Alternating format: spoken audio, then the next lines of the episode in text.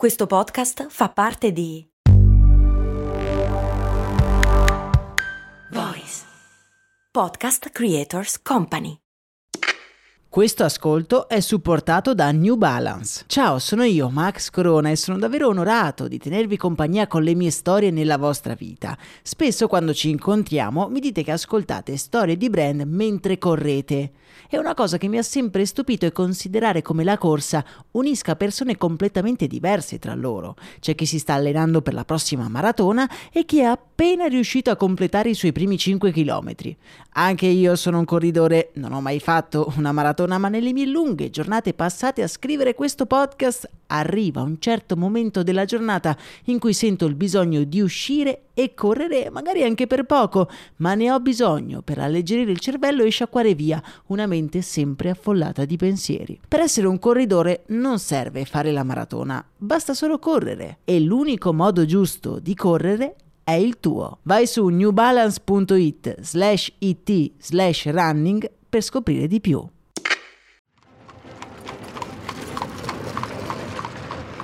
Due uomini in giacca e cravatta stanno aspettando fuori da un pomposo edificio di Atlanta. Le carrozze sfrecciano alle loro spalle e i loro sguardi tradiscono una preoccupazione viscerale. Quel palazzo rappresenta una tentazione irrefrenabile, ma anche la loro ultima occasione. Chiuso in quelle valigette di pelle che portano, c'è il progetto a cui stanno lavorando da giorni. Una semplice idea, ma di quelle che vengono una sola volta nella vita. È la loro grande occasione. Si guardano e annuiscono all'unisono cercando di farsi forza l'un l'altro. Salgono le scale ed entrano nel palazzo. Loro atteggiamento però è completamente cambiato. Camminano in modo furtivo e con uno sguardo attento ad ogni dettaglio. Senza fare rumore, aprono la porta di entrata e se la chiudono alle spalle. Scattaiolano all'entrata e salgono le scale dell'androne molto velocemente. Con il fiato mozzo arrivano davanti ad una porta in legno massiccio. Riusciamo quasi a sentire il loro cuore battere per l'eccitazione. Senza fare rumore aprono la porta, entrano e se la chiudono alle spalle. Mentre vediamo i loro corpi scomparire nella stanza, la nostra attenzione è rapita dalla targhetta d'oro sulla porta. Esa Candler, presidente. Ma che cosa diavolo? Perché sono entrati così furtivamente nell'ufficio del presidente e proprietario della Coca-Cola? Quale bizzarro piano stanno covando? Vorranno rubare qualcosa? O hanno forse scoperto il suo più oscuro segreto?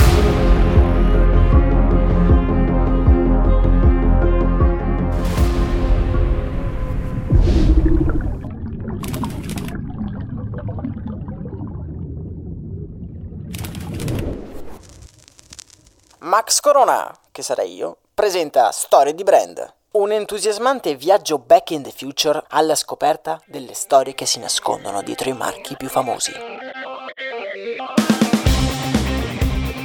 Bentornati su Storie di Brand, miei cari e mie care. Continua il nostro viaggio alla scoperta della storia che si nasconde dietro uno dei brand più famosi di sempre Coca-Cola. Questa è la terza puntata del nostro viaggio, quindi eh, se vi siete persi le prime due, beh, che cosa ci fate qui? Stoppate tutto e fate le cose per bene. Per tutti quelli che sono, per così dire, al passo coi tempi, chissà se vi ricordate dove eravamo rimasti.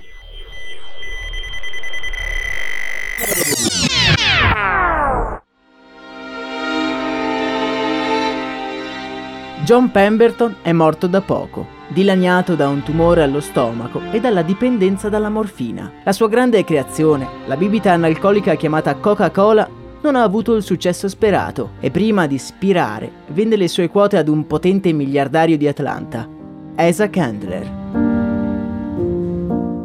Un uomo che ha fatto fortuna e che si è innamorato della bevanda. Esa ha deciso di sposare la versione di Frank Robinson, il vecchio contabile di Pemberton, dopo che gliene aveva illustrato le proprietà benefiche e dissetanti. La Coca-Cola quindi ha un nuovo padrone e purtroppo l'avventura di John Pemberton è finita ancora prima di cominciare.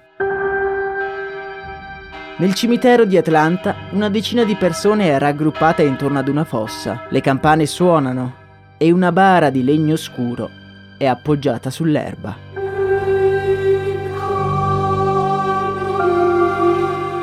Frank Robinson tiene la mano di Cliff, la moglie di John Pemberton. I suoi occhi, colmi di lacrime, sono coperti dal bordo del cappello. John ha vissuto una vita piuttosto breve, pochi attimi di entusiasmo conditi da molte notti di sofferenza. Tra i ricordi della guerra e della dipendenza ci torna in mente quel bambino che, scappato alla madre, provava a creare i suoi innovativi intrugli con le piante.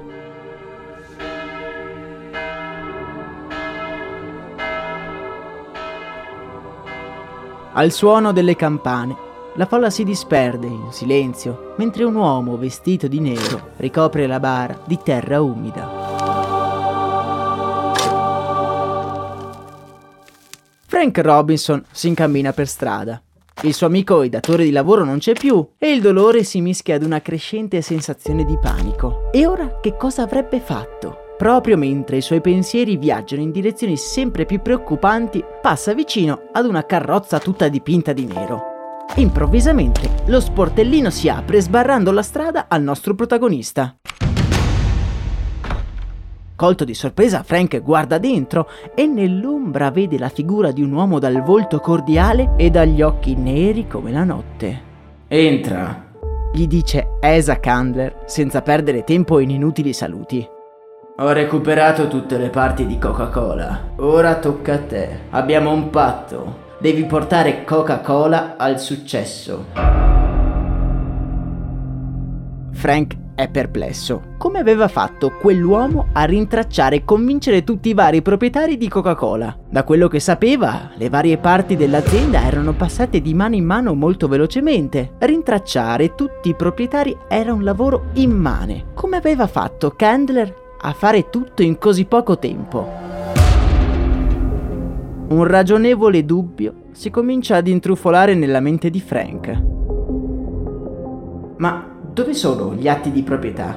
chiede Frank in tono sorpreso. Li ho consegnati al notaio, dice Candler senza però trattenere un sorriso. Purtroppo un incendio improvviso li ha distrutti, ma non ti preoccupare, di me ti puoi fidare. Aggiunge Kendler vedendo lo sguardo perplesso di Frank. Vi ricordate com'era finita la scorsa puntata, non è vero? Esa Candler tira fuori dei fogli dalla borsa e dà fuoco al suo stesso ufficio. Allora era questo che stava facendo, stava eliminando delle prove, le prove che dimostravano che le firme su quegli atti di proprietà erano false. L'inganno alle fondamenta di un impero.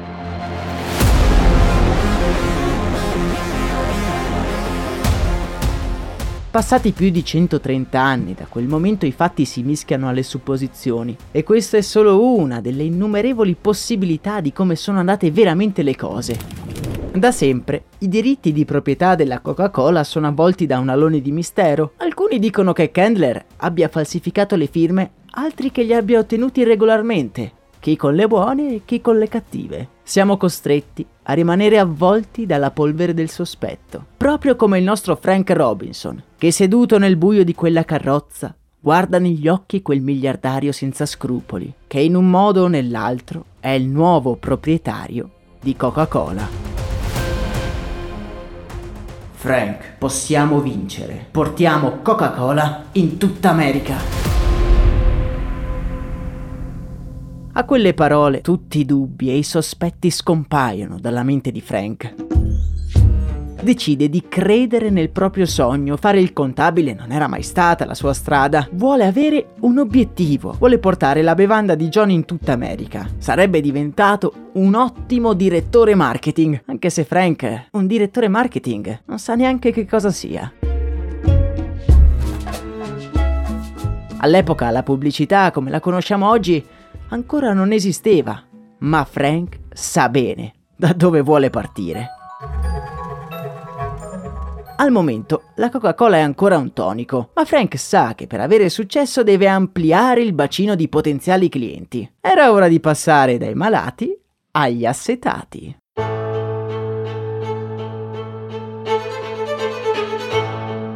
Il business model della Coca-Cola Company all'epoca è molto semplice. L'azienda crea lo sciroppo, una versione iperconcentrata della bevanda, che viene venduta poi a bar e farmacie dove viene aggiunta acqua gassata per concedere agli avventori un bicchiere di corroborante freschezza. Il mercato è ancora piccolo, certo ci sono dei clienti affezionati, ma la conquista dell'America sembra uno di quei sogni troppo grandi per essere davvero realizzati.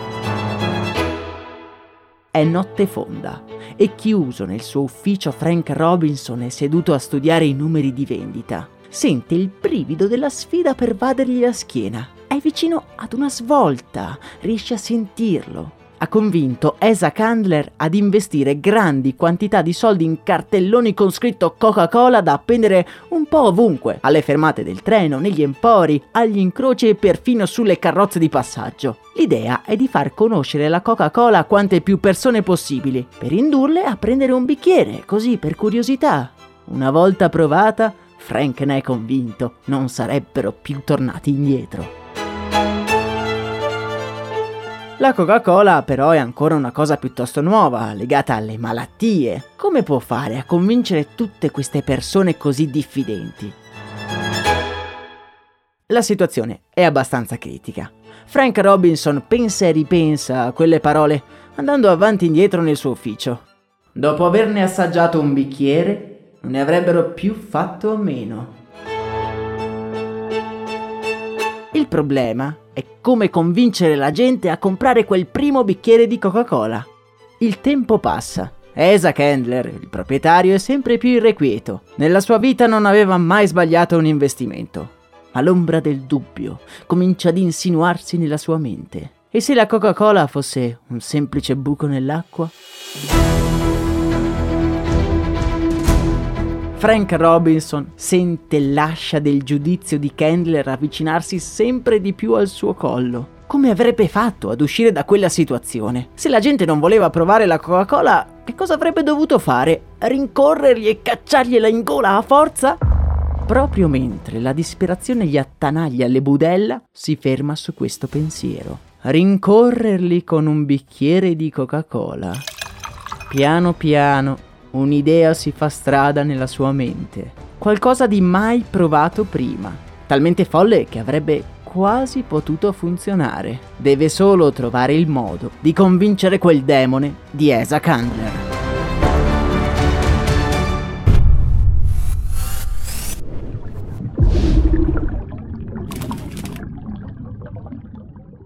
Another day is here and you're ready for it. What to wear? Check. Breakfast, lunch and dinner? Check. Planning for what's next and how to save for it? That's where Bank of America can help. For your financial to-dos, Bank of America has experts ready to help get you closer to your goals. Get started at one of our local financial centers or 24-7 in our mobile banking app.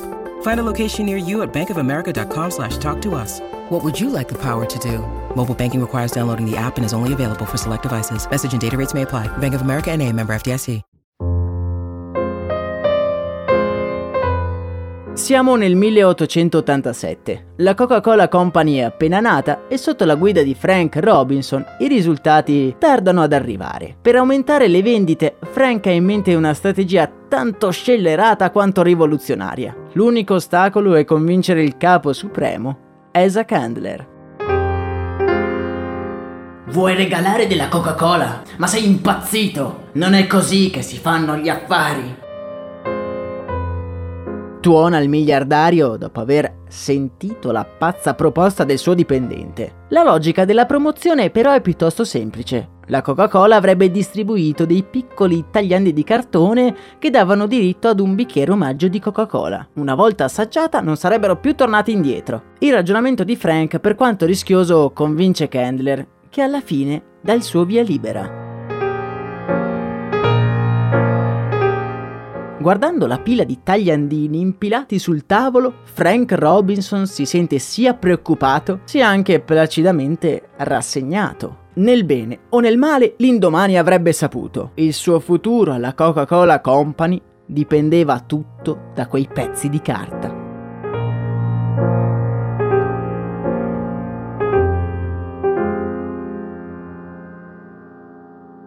La Coca-Cola è la prima azienda a regalare il suo prodotto a scopi promozionali e sono sicuro che non vi devo certo dire che cosa accadde il giorno seguente. Le farmacie e i bar vennero presi d'assalto. L'idea di ottenere qualcosa di gratuito è incredibile e tutti quelli che affogano le loro giornate nella zuccherata bevanda non sanno che quello non è altro che l'inizio di una dolce dipendenza.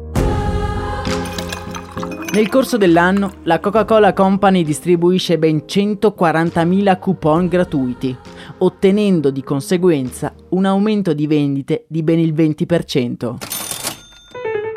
Galvanizzato da questo successo, Frank Robinson si getta in una serie di pionieristiche strategie di marketing che rivoluzioneranno il modo in cui un'azienda vende i propri prodotti. Attento osservatore della realtà, Robinson capisce che tendiamo a trasferire ad un prodotto le caratteristiche della persona che lo utilizza. Ed è così che nel 1901 la Coca-Cola è la prima azienda ad utilizzare dei testimonial per i propri manifesti. Prima fra tutte la cantante lirica Hilda Clark.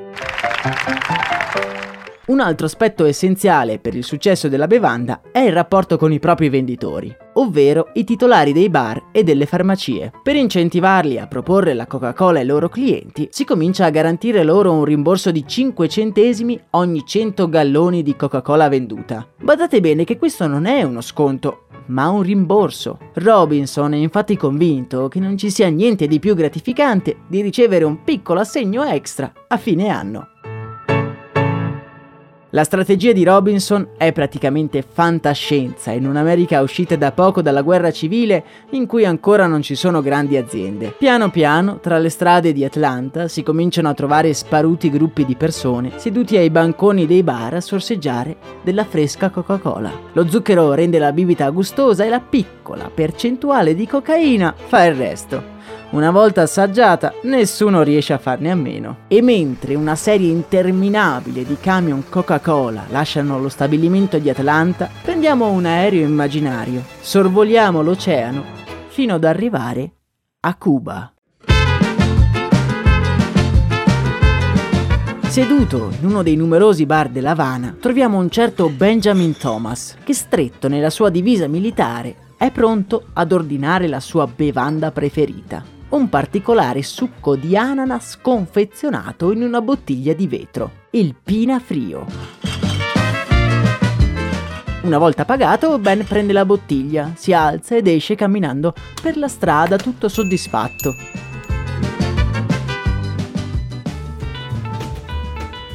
Il contesto della scena sfuma, ma non perdiamo di vista Benjamin Thomas, che tornato dal suo servizio militare sta camminando non più a Cuba, ma per le strade della sua città natale, Chattanooga, in Tennessee.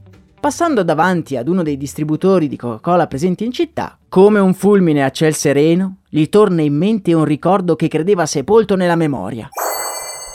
La bottiglia di Pina Frio e subito un pensiero invade la sua mente. Ma perché? La Coca-Cola non si può comprare in bottiglia. Come colto da un'illuminazione, si volta e comincia a correre. Il sangue gli pulsa nelle tempie, l'aria gli gratta la gola, ma non può aspettare, è l'occasione che stava aspettando. Come una furia, entra in un vialetto e si precipita verso una delle case affacciate sui campi. Eh, si può sapere che ti prende? Lo accoglie un ragazzo molto alto dallo sguardo interrogativo. Ce l'ho, Joe, ce l'ho. Ho trovato quello che ci farà svoltare. I due sono Joe Whitehead e Ben Thomas, due avvocati di Chattanooga che da quel momento cominceranno a mettere in piedi la loro grande impresa, imbottigliare la Coca-Cola.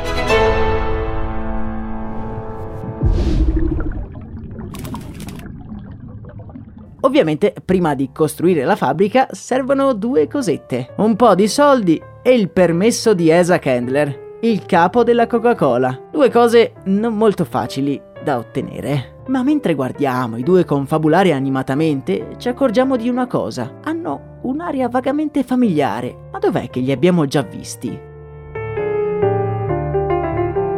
Ma certo, sono i due uomini che abbiamo conosciuto all'inizio di questa puntata. Ve li ricordate, non è vero? Quelli che cercavano di intrufolarsi negli uffici della Coca-Cola. Sembravano dei ladri, entrati di soppiatto nell'ufficio di Candler. Ma perché lo hanno fatto? Che cos'è che è andato storto? Tranquilli, amici miei, ci arriveremo. Ma per ora vi basti sapere che imbottigliare la Coca-Cola, per molti, beh, è una vera pazzia.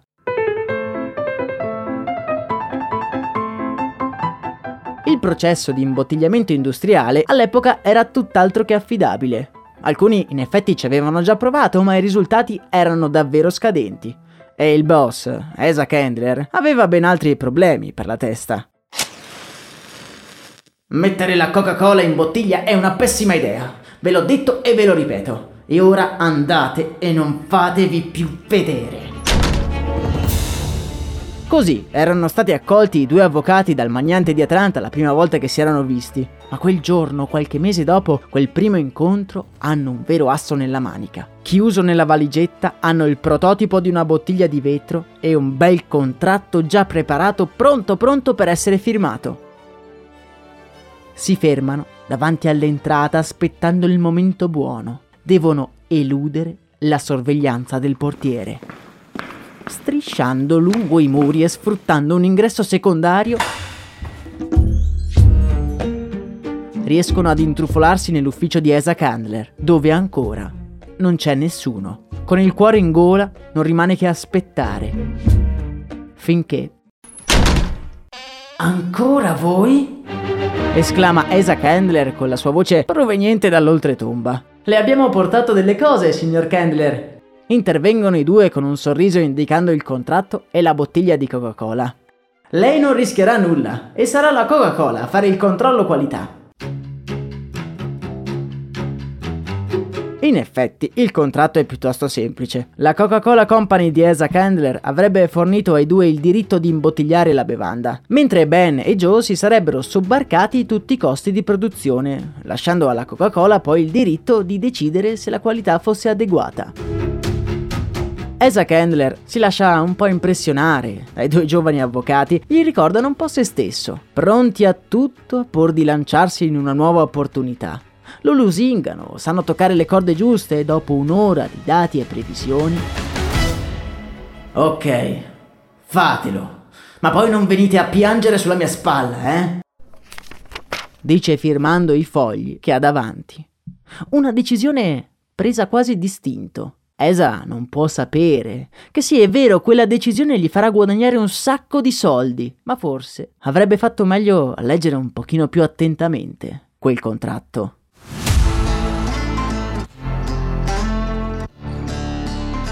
Secondo il contratto, la Coca-Cola Company concede gratuitamente il diritto di imbottigliare e vendere la bevanda. In più, l'azienda si impegna a vendere lo sciroppo di Coca-Cola sempre allo stesso prezzo e il contratto non ha nessun termine. Tutti i dettagli che all'epoca sembrano insignificanti, ma che con il passare degli anni diventeranno dei veri e propri macigni sui conti della Coca-Cola.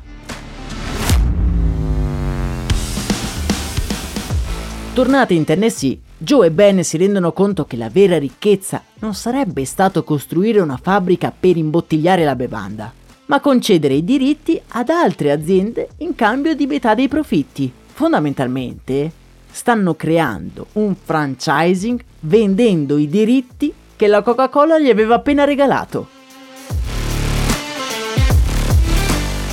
Riassumendo, possiamo dire che è una strategia in cui tutti vincono. Se la bevanda in bottiglia avrebbe avuto successo, la Coca-Cola avrebbe venduto più sciroppo a Ben e Joe, che lo avrebbero girato alle fabbriche imbottigliatrici applicando un piccolo margine. Le fabbriche a loro volta, vendendo le bottiglie di Coca-Cola, ci avrebbero guadagnato. Più bottiglie si vendono e più tutti si arricchiscono. In poco tempo il giro d'affari diventa incredibilmente grande. In meno di un anno gli imbottigliatori ufficiali di Coca-Cola sono più di 100. La bibita in bottiglia è una cosa nuova, ma tutti ne intuiscono il potenziale. Sono anni febbrili, le vendite esplodono, ma Esa Candler e Frank Robinson non possono ancora dormire sonni tranquilli. Un prodotto di successo porta inevitabilmente invidie e ben presto anche meschini truffatori.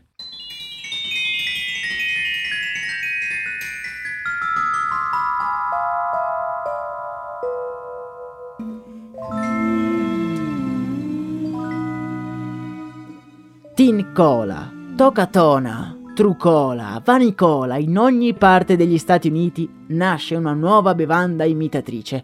Copiano il colore, il sapore e ora anche le bottiglie. Robinson le ha provate tutte, tappezza la città di cartelloni, crea canzoncine orecchiabili, la Coca-Cola è solo una e tutti devono chiedere l'originale. Con la comparsa delle bottiglie di vetro, i falsi si moltiplicano. Per questo motivo, un progettista di una delle aziende imbottigliatrici viene incaricato di trovare una forma unica per le bottiglie Coca-Cola.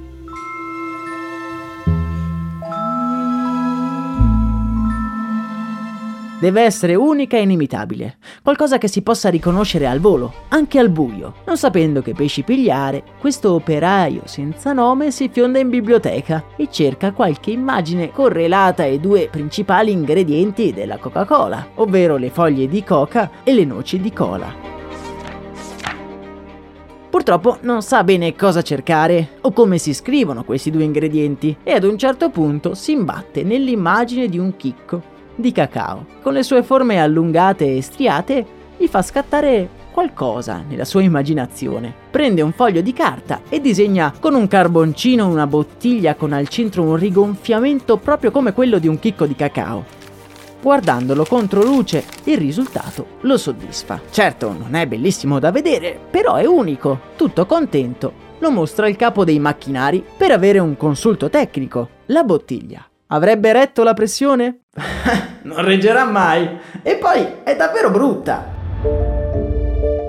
Gli ride in faccia il tecnico, lanciandogli in faccia il suo foglio con il disegno. Illuso e abbacchiato, il nostro operaio torna a casa a piedi, rimuginando sulla sua missione impossibile. Deve trovare delle forme più aggraziate e meno eccessive, qualcosa di gradevole alla vista, qualcosa di irresistibile.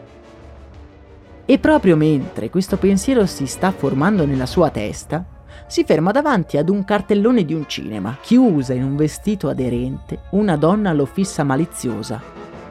È Mie West, e quelle sue forme provocanti fanno scattare qualcosa nella mente del nostro giovane protagonista senza nome.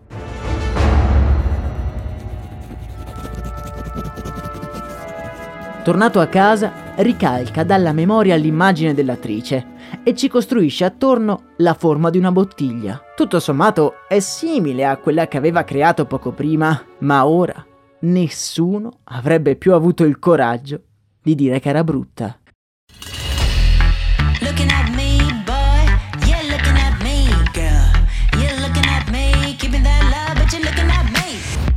La bottiglia è un successo la forma viene brevettata e per decenni verrà chiamata Mae West, in onore di quell'ispirazione che ha portato al mito. Casse e casse di Mae West escono da centinaia di stabilimenti di Coca-Cola sparsi in tutta America. Asa Candler e Frank Robinson brindano nei loro uffici, Ben Thomas e Joe Whitehead si crogiolano nei loro lauti guadagni. L'era della Coca-Cola è ufficialmente cominciata, l'oro nero del sud sta conquistando tutti, in ogni angolo del mondo, anche se la strada verso la cima è costellata di insidie e sfide da superare ad ogni costo.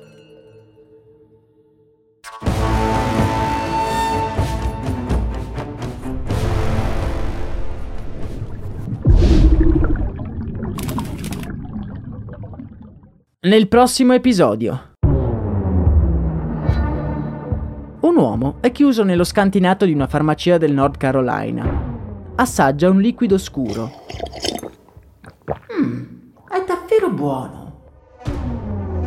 Caleb Brandam è un farmacista come tanti altri, ma è stufo di vedere le casse di Coca-Cola che spariscono nelle grinfie di clienti assetati. Lui sente che può fare di meglio. E se Dio vuole, c'è appena riuscito. Ha anche un bel nome in testa. Ah sì, avrebbe sbancato. Tutto contento, Caleb scrive il nome della sua nuova bibita su un foglio di carta con una calligrafia elegante. Due parole prendono forma sul foglio bianco. Un innocuo insieme di lettere che diventerà l'incubo di Atlanta. Due parole capaci di far tremare uomini dai nervi d'acciaio. Su quel foglio spicca una scritta. Pepsi Cola.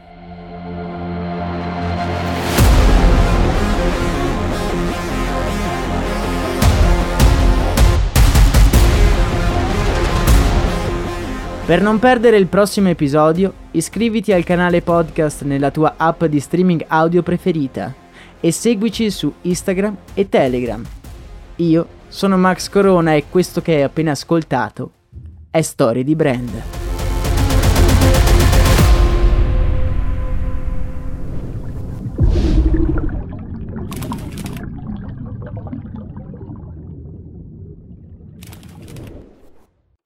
I'm Sandra, and I'm just the professional your small business was looking for. But you didn't hire me because you didn't use LinkedIn jobs. LinkedIn has professionals you can't find anywhere else, including those who aren't actively looking for a new job but might be open to the perfect role, like me. In a given month, over 70% of LinkedIn users don't visit other leading job sites. So if you're not looking on LinkedIn, you'll miss out on great candidates like Sandra. Start hiring professionals like a professional. Post your free job on linkedin.com/spoken today.